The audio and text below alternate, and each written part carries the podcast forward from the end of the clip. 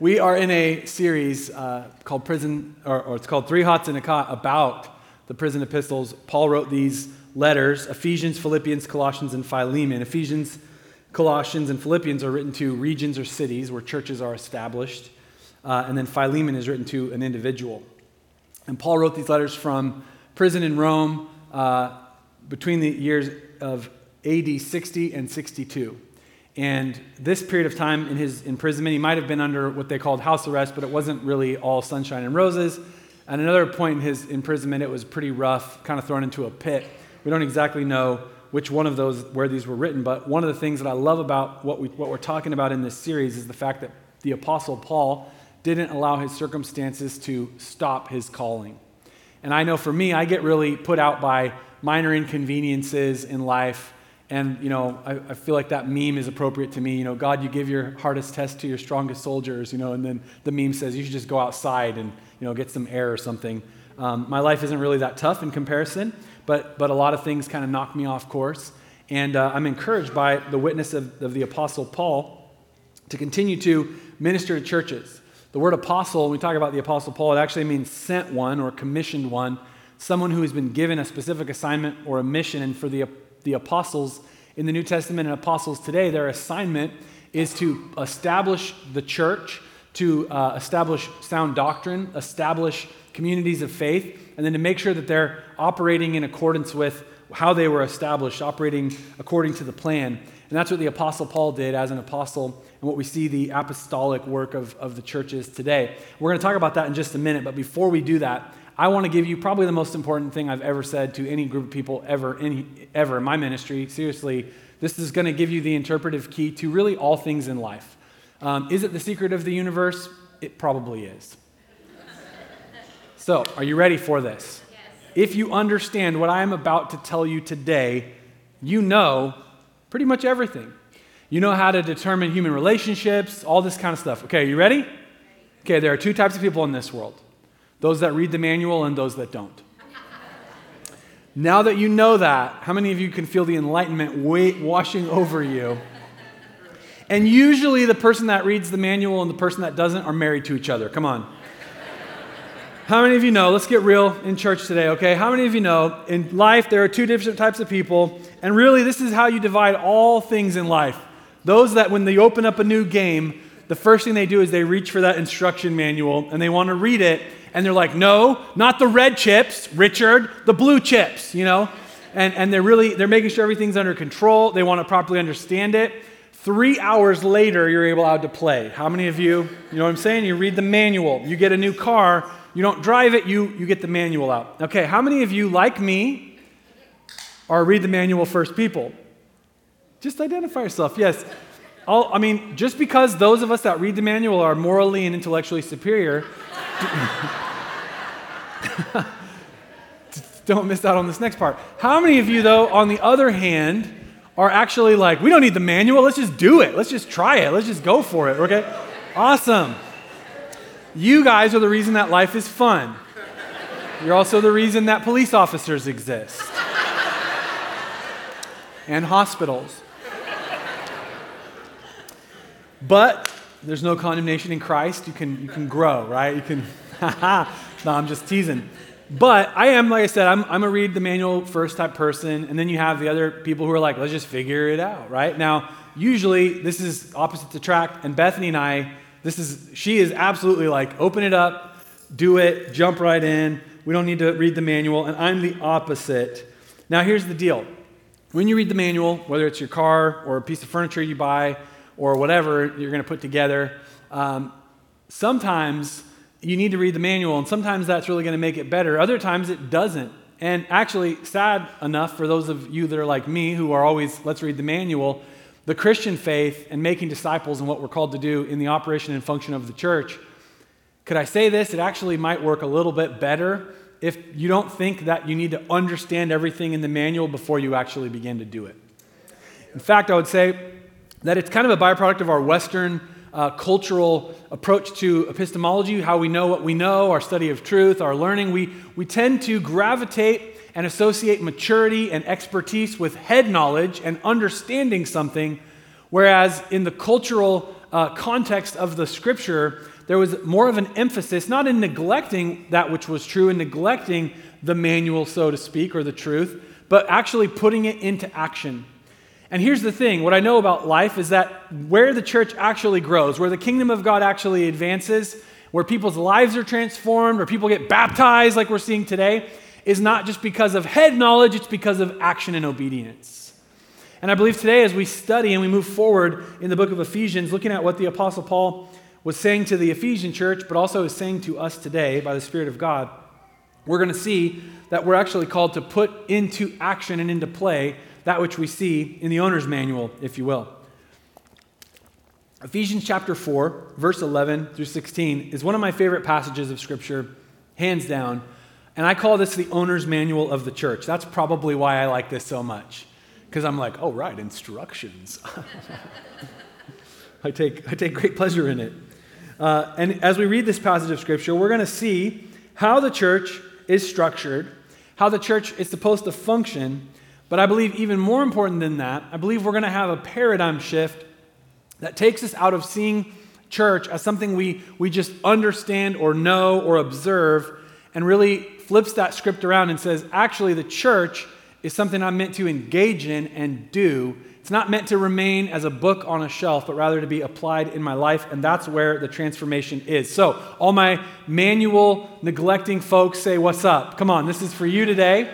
Okay? And th- those of us that maybe are a little bit too attached to the manual, we're going to learn to and grow, and we'll have a good time. Join with me as we read the scripture today. Ephesians chapter 4, verse 11 says, Now these are the gifts Christ gave to the church the apostles, the prophets, the evangelists, and the pastors and teachers. This is what we call the fivefold. And the reason we call it the fivefold is because there's five things here. I don't think there's anything really more spiritual than that. There's five categories.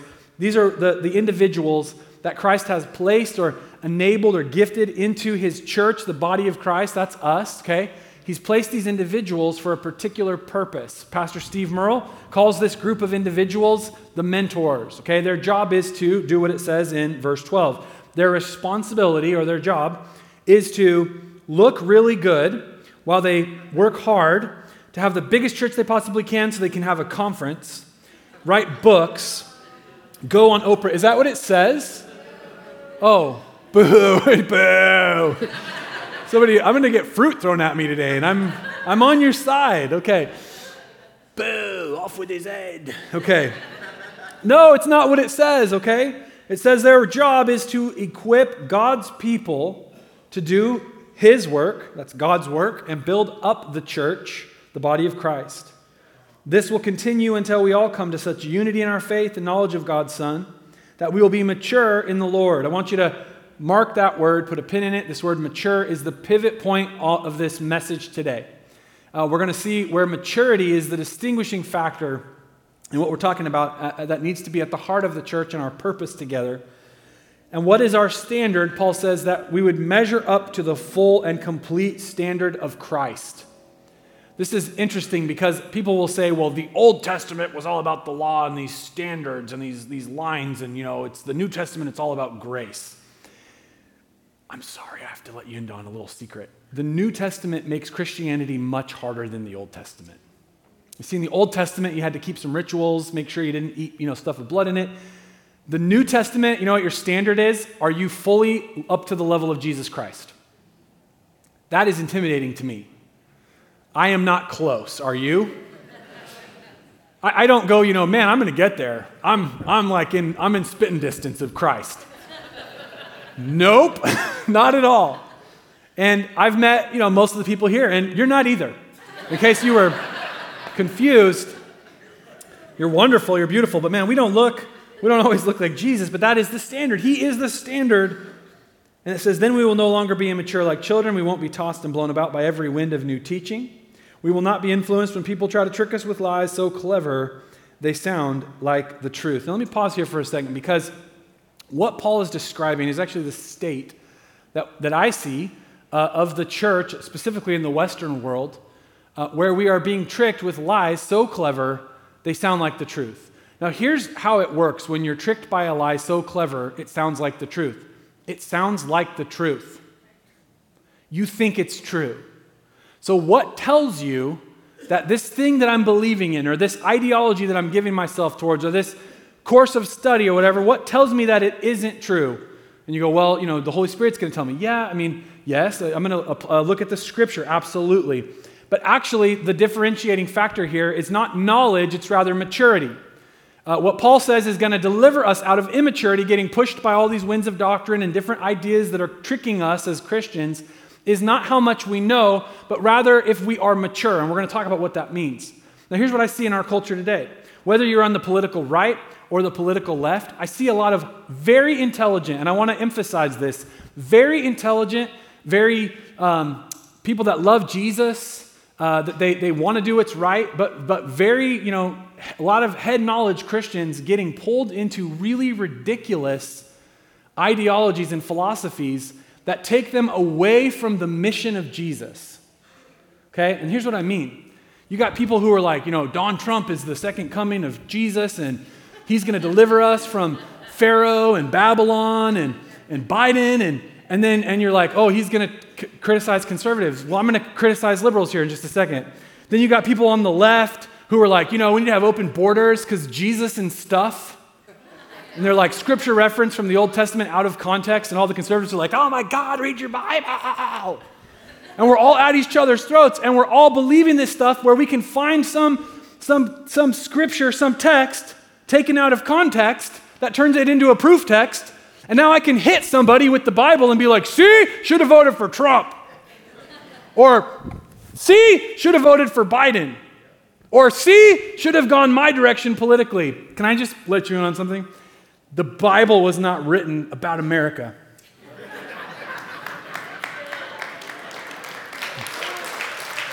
But but it should absolutely influence how you vote and how you serve as an American. Man, I'm proud of my country. I love my country. I'm more proud, I'm more, I'm more connected to a, not my nation, but my kingdom. The Bible is about not Trump or Biden or Obama or who's the Antichrist or if the seventh blood moon of the fourth wind. And like, bro, if you're watching prophecy stuff on YouTube and it can fit into a Harry Potter book, you're off. Read Harry Potter, it's a great series. But then come back and read Ephesians and be like, what is my mission as the church? If you're more concerned about blood moons than going across the street and winning your neighbor to Jesus, you're off. It sounds so true. You got some guy up there on a suit or some lady that looks like a witch teaching you about stuff on YouTube or whatever, and you go, man, this sounds true. Because they showed me the Bible code, the numbers in the Bible, and how seven and four and three, and if you do this and you move it into Hebrew and you divide it by three and then translate it to Japanese, it says right here. and I'm like, guys, I agree with Samuel Clemens, Mark Twain. He said, I'm not worried about the parts of the Bible I don't understand. I'm worried about the parts of the Bible I do. You okay? Did I miss any part of the country to offend yet? I, I want to make sure it's equal. Pastor Jake says the politics don't matter. They absolutely matter. But you know what matters is that the kingdom of God infiltrates, that God's kingdom, Christ's kingdom, Christ's way influences, because the end of it all, as it says in the scripture, is that all the nations of this world will bow their knee to Jesus Christ the kingdoms of this world will become the, the, the, the domain of our Lord and Savior.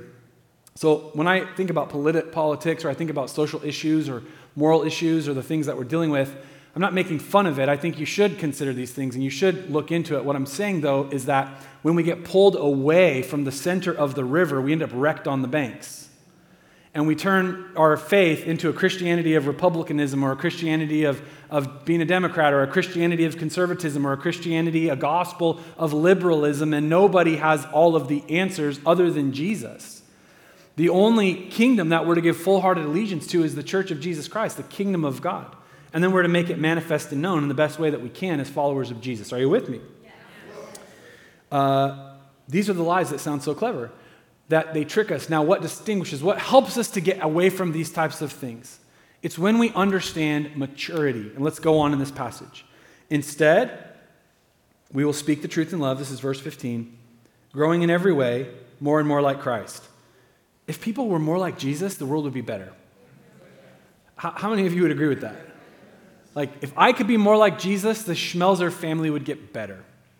if I could be more like Jesus, even what's going on in my own head could be better. If I could be more like Jesus, I'm going to make an impact in my neighborhood, in my community, in my work, in my church, in my school. Who is the head of his body, the church? He makes the whole body fit together perfectly as each part does its own special work. It helps the other parts grow so that the whole body is healthy and growing and full of love. Now, here's what we're going to do today. We're going to work backwards through this passage because there are three distinct movements or thoughts that are happening here, but they're very easy to miss. And they're, they're very easy to miss, especially because of the way that we tend to measure maturity, which I think is incorrect. So here's what I would say that we tend to measure maturity by who knows the most, and that's not actually what it says here, how the church is supposed to function. The people that spend all their time focused on head knowledge only, they fall into this trap that Paul says knowledge by itself puffs up, okay? And it like creates a hot air balloon. You're full of hot air when all you build up is head knowledge. Because it's not just about what you know, it's about what you do with what you know. And I would say that you could be a, a, a relatively simplistic Christian with a, relativist, a relativistically simple doctrine or theology of Christ and the cross and the gospel and God's work in you, and that you can, you can make a lot of uh, danger for the kingdom of hell by actually stepping out and walking out the truth that you've received. I would also say that what we see here in this is that the maturity that we, that we want, we want to grow and be mature, it comes from actually obeying Jesus and doing the work of the ministry, not just learning more and more and more and more and more. So, what we're going to do is work backwards through this. We're going to look at two verses at a time. What we see in verse 15 and 16, the verses that we just read, is the goal. Looking more and more, speaking the truth in love, growing all the time more and more like Christ. He's the head of his body, right? He's the head of the church. Um, the whole body fitting together perfectly, no friction, no fighting, not, not jostling for position, and each part doing its own special work. And every, everybody has a place, everybody has a job, everybody's functioning in the church.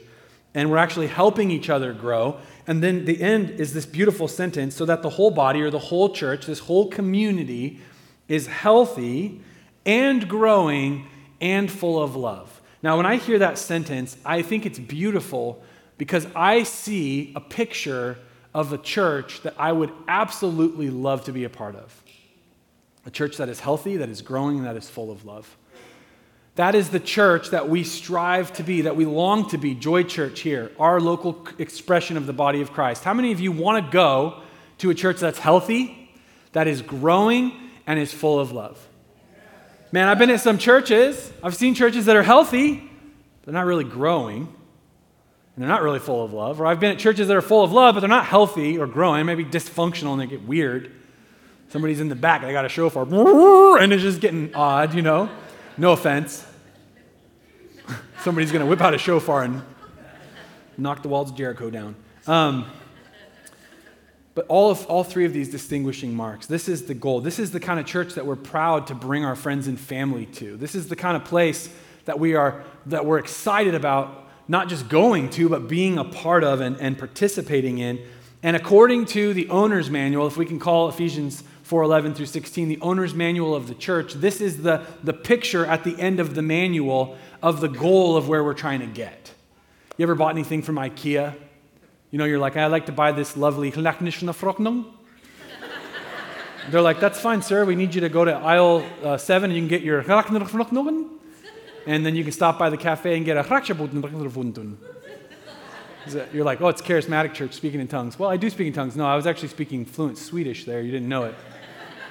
It's a dialect, little known dialect, in case anyone actually speaks Swedish.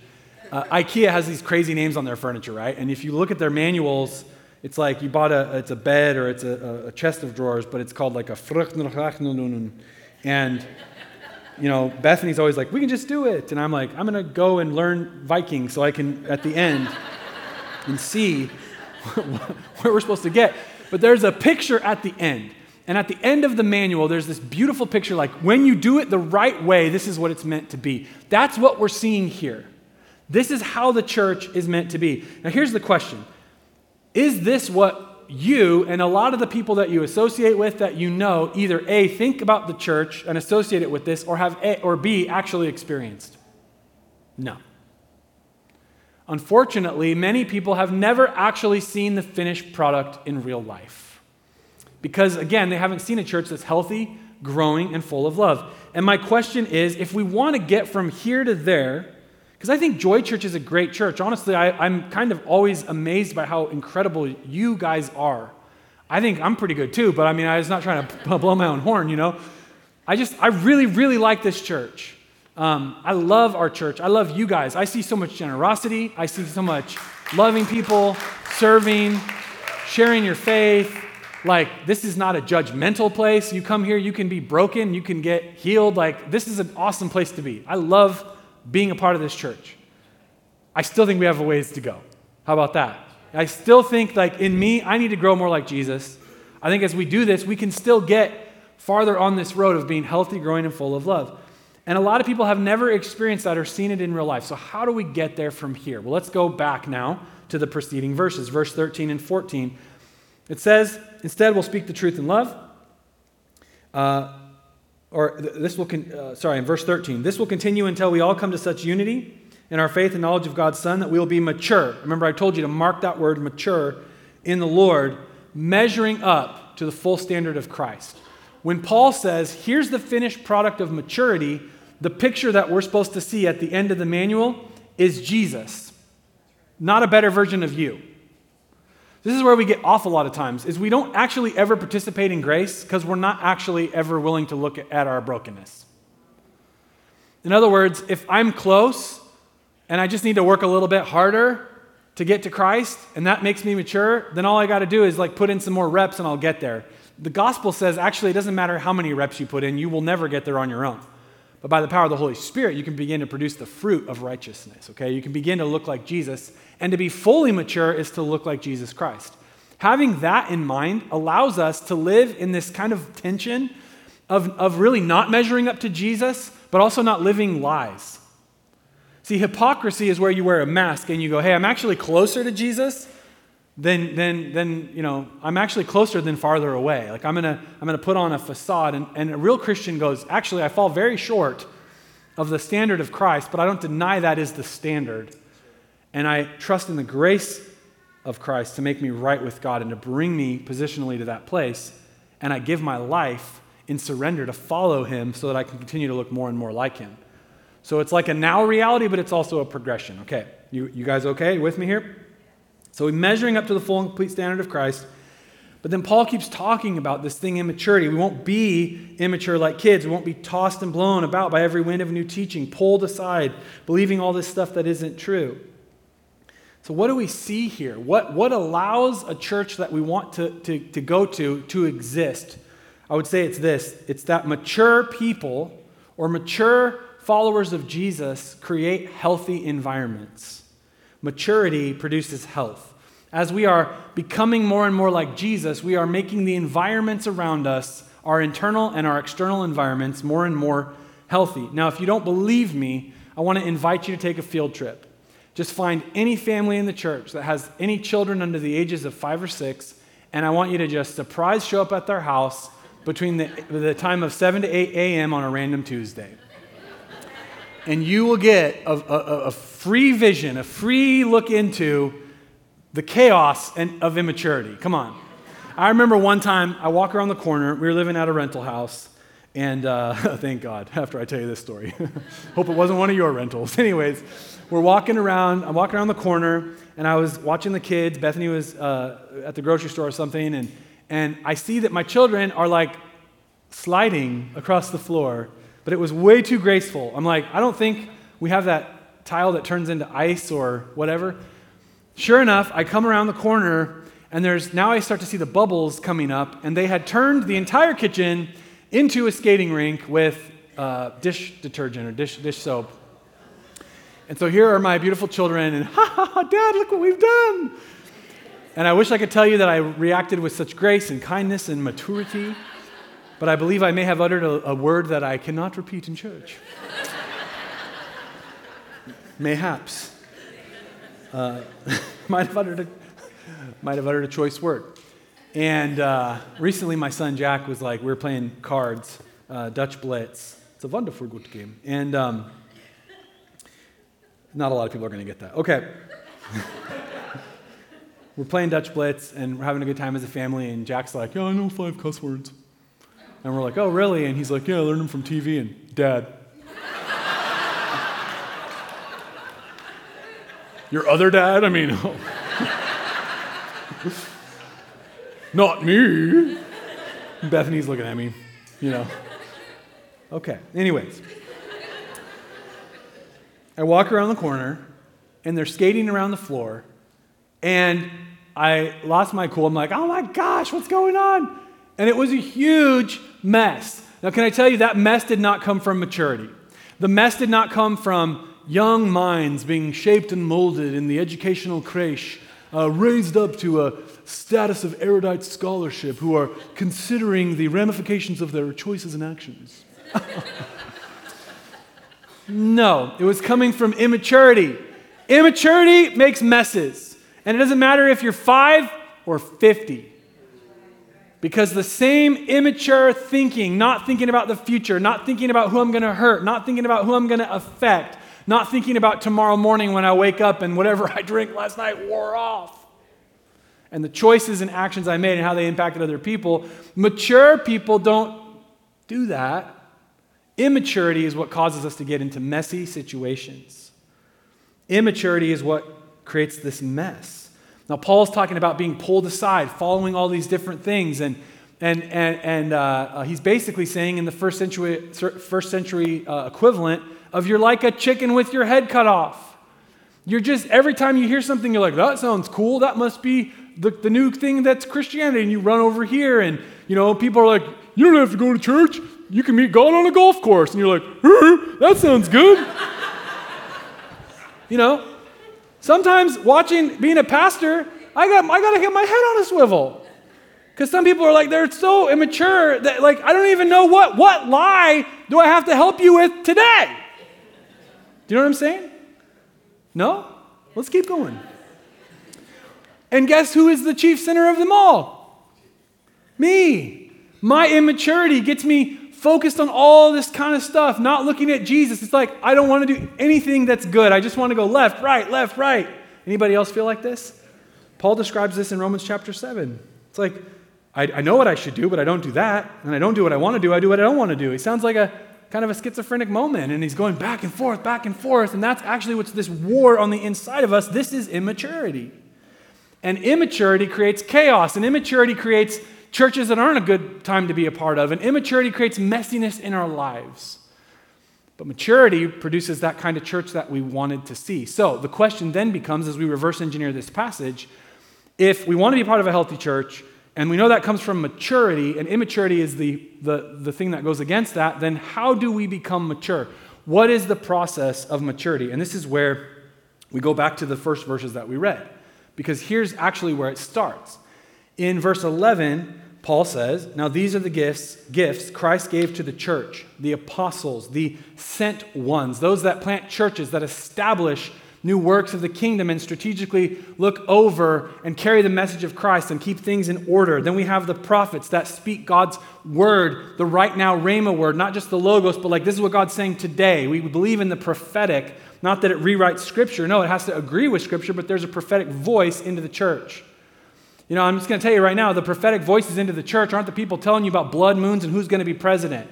The prophetic, says in Revelation, is to give a clear witness to Jesus. So the prophetic is going to push you towards the kingdom of God, not more Americanism or whatever, whatever side of the political aisle you're on. Okay? I know I'm going to hurt some people's feelings today. I'm going to help you out. This is, a, this is truth. Okay? The actual prophetic witness that comes from the Bible that carries the pure prophetic stream of Jesus is going to lift up and build up his church it's going to encourage you in the Lord and it's going to bring correction to things that are out of order in your life. We see the prophetic, we see the evangelist. What do evangelists do? Oh, they win people to Jesus. No, they equip you to win people to Jesus. You see, an evangelist isn't somebody that just gets up on a stage and goes, Who wants to raise their hand and come to Jesus today? That's great. That is evangelistic work. Praise God for that. But an evangelistic anointing represented in this fivefold uh, leadership or mentorship is actually to push the work of God into your spirit and soul and activate you to get out there and win people to Jesus like you believe people were on their way to a Christless eternity. You see, the evangelistic anointing isn't just to, to give a great message and see a lot of people respond. It's to get Christians to go, man, it's my job to carry the world's greatest message and let my life be a living billboard amplifying what Jesus has done in me and what he's doing through me and what he wants to do for you. Come on. So, an evangelist is going to stir you up. And then the pastors, the shepherds. We all love pastors. I would say my title is pastor, it's not my primary gifting. Anybody that knows me closely knows this is true. I am not so totally nurturing.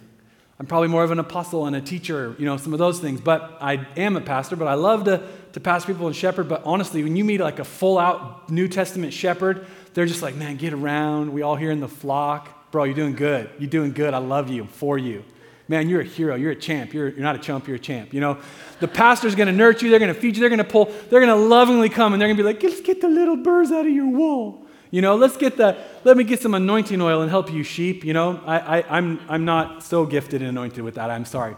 But these, these pastors, we absolutely need them. They're shepherds. They, they watch over the flock. They're one of the aspects of mentorship and leadership in the church. And then, fifth and finally, the teachers who clearly and accurately lay out for us the truth of the scripture and bring us back away from error and say, nope, nope, here's the word of God. This is what God said. Let's teach it. Let's understand it. Let's be clear. You with me here? And so these are the gifts that Christ has given his church, what Pastor Steve Murrell calls the mentors, but their ministry is not to stand on a stage while a bunch of people watch. This is why we get off in our Western context because you go, well, Jake, you're up on a stage standing there teaching, and isn't this about, aren't you doing ministry? No. I'm actually not. I am doing equipping. And I might be doing a bad job or I might be doing a good job, but that's actually what the job of the fivefold is to do, is to equip, and everybody raise their hand, God's people, to do God's work. What we see here is that when God's people do God's work, is that they grow mature. They don't grow as their head knowledge increases exclusively. We grow as God's people when we go, you know what? I was handed a tool from an evangelist who told me how to share my testimony. I was handed a tool from an apostle who said, Somebody needs to plant a church in Salem, Oregon. I was handed a tool when somebody said, Somebody needs to plant a church in Hawaii or somebody needs to go to California. When an apostle said, Let's go, let's do something, let's do it the right way. When a prophet said, This is what God is saying today. When a teacher said, Here's the right way to see the scripture and to understand it and apply it in your life. I was equipped, but now I'm living out. I'm, I'm, a, I'm a living, breathing, participant in the church. I'm doing the stuff. I'm not just listening or watching it happen. Are you guys, you guys with me here today? This is where maturity comes from. Maturity comes from ministry. If you want to grow, and I'll guarantee you this is the absolute fastest way to grow in your faith, in your walk with Jesus, is to put your faith into action, to begin to do the work of the ministry. How do you do that here at Joy Church? Go and be a part of Next Track. Join Joy Church. Learn the foundations of how to walk with Jesus and learn the beginning steps of how to invite other people to walk with Jesus because you are called to be a disciple and a disciple maker. Go to the interest meeting on August 6th that, we have, that we're having for joy groups and learn how to be a joy group leader or an apprentice or a host, whatever level of faith that you have. But as you begin to open up your life to actually lead other people, as inadequate as you feel or you actually are, you will grow you will grow. When you are doing the work of ministry, the questions you ask get better, smarter, sharper, and you can go to an apostle, a pastor, a teacher, and go, hey, I'm trying to do this work of the ministry and I'm missing something here. Help me. And the mentors can say, hey, let me shape you up here. Okay, get back out on the field and play the game. This is the pattern of maturity and the pattern of how the church becomes what we want to see it become. Listen, let me ask you this question Have you learned more about driving from actually getting out on the open road and driving or hanging out at the DMV? Which one? Driving, right? And especially if you have a nice car to drive, it's even more fun how fast you can grow. I mean, go. I mean, grow. we got too many police officers in the church. I can't make jokes like that. Tim, I always go the speed limit. I just, it's a matter of principle as a man of God. I just always go the speed limit never a minute above it or a mile above it. yeah, we'll see. We'll see. when you begin to serve others, you're going to grow like crazy. You, you learn more actually doing than just watching or hanging out in the atmosphere.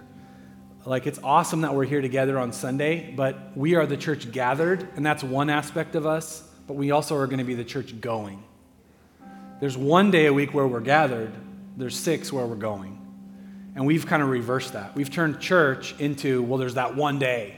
We go, we go, we go. Well, that's, that's good. Or we, we gather, we gather, we gather. But actually, it's like Monday, Tuesday, Wednesday, Thursday. When you're out in the real world with real people and their real problems, and you have your real problems, and now you're letting Jesus move through your life because you're making disciples and you're sharing your faith and you're inviting people into relationship and you're seeking God on how you can make a difference, even feeling like you might not know exactly what to do, I guarantee you're going to grow like crazy. And in the American church, we, we often get this backwards, and I've probably been part of the problem uh, in some of the ways we've modeled things because we expect ministry to come from the minister. So, like, who's our professional champion that we throw up there? And, and then they kind of, you know, are like, you lead the way. And, and, and people will say really meaning, really nice things to me, but they're totally unbiblical. Like, Pastor, I need you to come pray for this person, or I need you to go talk to this person about this thing. And my answer almost always, I try to be nice, is like, no, no, you do it. And if you don't know how, I'll teach you.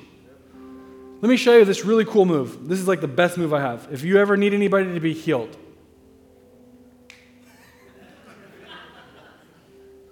Dear Jesus, I pray right now that you would heal this person. I pray right now that in accordance with Scripture, what you said, your body was broken so that our bodies could be whole, and I release healing into your body today in Jesus' name. Amen. You got it? Go pray for the sick. Let me teach you another move really quick. Let me teach you another move really quick. Pastor, my, my son, daughter, uncle, niece, coworker, whatever, they're freaking out. They're, they're all crazy and all this kind of stuff. I think they might have a demon.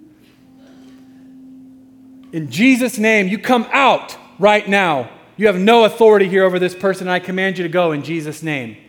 Boom, cast out demons. Whoa, my gosh. I've cast out demons, and it's not because I'm a pastor, it's because I'm a Christian. And so are you. Come on. Pastor, how do I share? I need you to come. Pastor Mark, I need you to come and, and lead my, my, my nephew to Jesus. He, he wants to become a Christian. What do I do? What do I do? What do I do? Do you want to follow Jesus? Okay, pray this prayer with me. And now you're going to walk this walk. Pray this prayer with me. Jesus, come into my heart. I give you my life. You're my Lord and Savior. In Jesus' name, amen. Okay, now come to church with me. Let's get Let's, get, let's do this. You can do it. If you need equipping, man, I, I commit myself. I'll do the best that I can do. The leaders here, the mentors, we're going to do the very best we can do. But it's not the minister's job to do ministry. This is the paradigm that has to get broken. It's our job as God's people, as disciples. We are disciples. We're called to be disciple makers. Listen to the Great Commission. Jesus said to his disciples, Go into all the world and make disciples. But he didn't stop talking. He said, and teach them to obey all that I've commanded you to. So we see two specific things here in the Great Commission. One, there's a command that disciples are to make disciples. I call this multiply. Okay, the second thing that Jesus says is we're to teach people to obey. This is obedience. And here's what happens when we obey Jesus, our life gets better, we become magnetic, and people are drawn to us, and then we can actually multiply and bring people into the kingdom of God. When it says in Ephesians chapter 4, verse 12, the leader's responsibility, these mentors, these fivefold, is to equip God's people, that's us, to do his work and build up the church, the body of Christ. David Pawson, a great Bible teacher, he says this is about the quality and the quantity of the church. Now, the church is not a building. We are the church. We gather inside of a building that we call a church, but we are the church, okay? So if I'm a Christian and I'm building up the church, the body of Christ, I'm adding to, as David Pawson says, the quality and the quantity. How do you help people increase the quality of life? You teach them to obey Jesus. Because when you obey Jesus, you're living out what Jesus says and who Jesus is and what Jesus would do in a given situation, the quality gets better. Okay? But then, when you live for Jesus, you become magnetic, you have a light out, and people are gathering around you and now you add to the quantity and you begin to multiply. The only people that grow the church, the only people that make disciples are imperfect, unqualified, obedient doers. And so maybe we should like go, hey, I've read the manual through a couple times. I've been at church three, four times. I've heard Pastor Jake say some stuff on Sunday. What if now I said, I'm going to do, I'm going to go, I'm going to put it into play, I'm going to put it into action? Because when you increase obedience and multiplication, we begin to see this working in our lives, you're going to tra- transform the world around you and you're going to bring people to Jesus. And this is what discipleship is making disciples. And this is how the church is meant to function. But maturity is not just head knowledge, maturity is ministry, being equipped and then going and doing it in Jesus' name. Amen? Amen. Amen. Let's pray. Father, thank you so much for this day. Thank you for the beautiful, wonderful group of people, Joy Church, this incredible congregation. I pray that, Lord, you would bind us together with bonds of relationship, fellowship, that we wouldn't just be lonely individuals coming and sitting in a room on a Sunday to experience a religious service, but that we would rather be drawn together, united together through fellowship, through relationship, through the blood of Jesus and common purpose. That God, our, our, our church wouldn't just be a, a, an inch deep and a mile wide, but we'd be deep in the Word, deep in fellowship, rich uh, together, sharing in both the, the highs and the lows of life. And I pray, Lord, that we would be a church of doers, not, not watchers. That we wouldn't be looked at as a church of observers, but that when people look at Joy Church now and forever, they would say, man, that's a group of people. I can't really even distinguish individuals. I just see so many people living out their faith and not always doing a perfect job, but always going forward and, and Lord, I pray that we would be a disciple making church. I pray that we'd be a multiplying church. I pray you would release this in and through us. In the name of Jesus, amen. If you would bow your head and close your eyes, right now, we'd like to give an opportunity for any person who's come to church today. And you might say, Hey, I'm not part of the family of God. I am not a Christian. I have not given my life to Jesus. I'm living for me, I'm living for pleasure, whatever it is. But maybe you come to the end of that and you say, I need hope I need a Savior. Jesus saved you. He died on the cross for your sins and for mine, and He invites us into a relationship with Him. We can put our trust and faith in Him, and He asks us to give Him the lordship of our life. In other words, we follow Him. If you want to follow Jesus, you want to give your life to Him today, would you raise your hand so I can see? Thank you so much. Awesome. Thank you. Praise God. Come on, if that's you, just lift it up. I'm not going to call you out or embarrass you. We're just going to pray. Awesome, awesome, awesome. We're just going to pray together. Let's pray, all of us together. Dear Jesus, I give you my life. I put my hope and trust in you and only in you. I ask you to be my Lord and Savior. I give you my life today. In Jesus' name. Amen. Let's celebrate that today.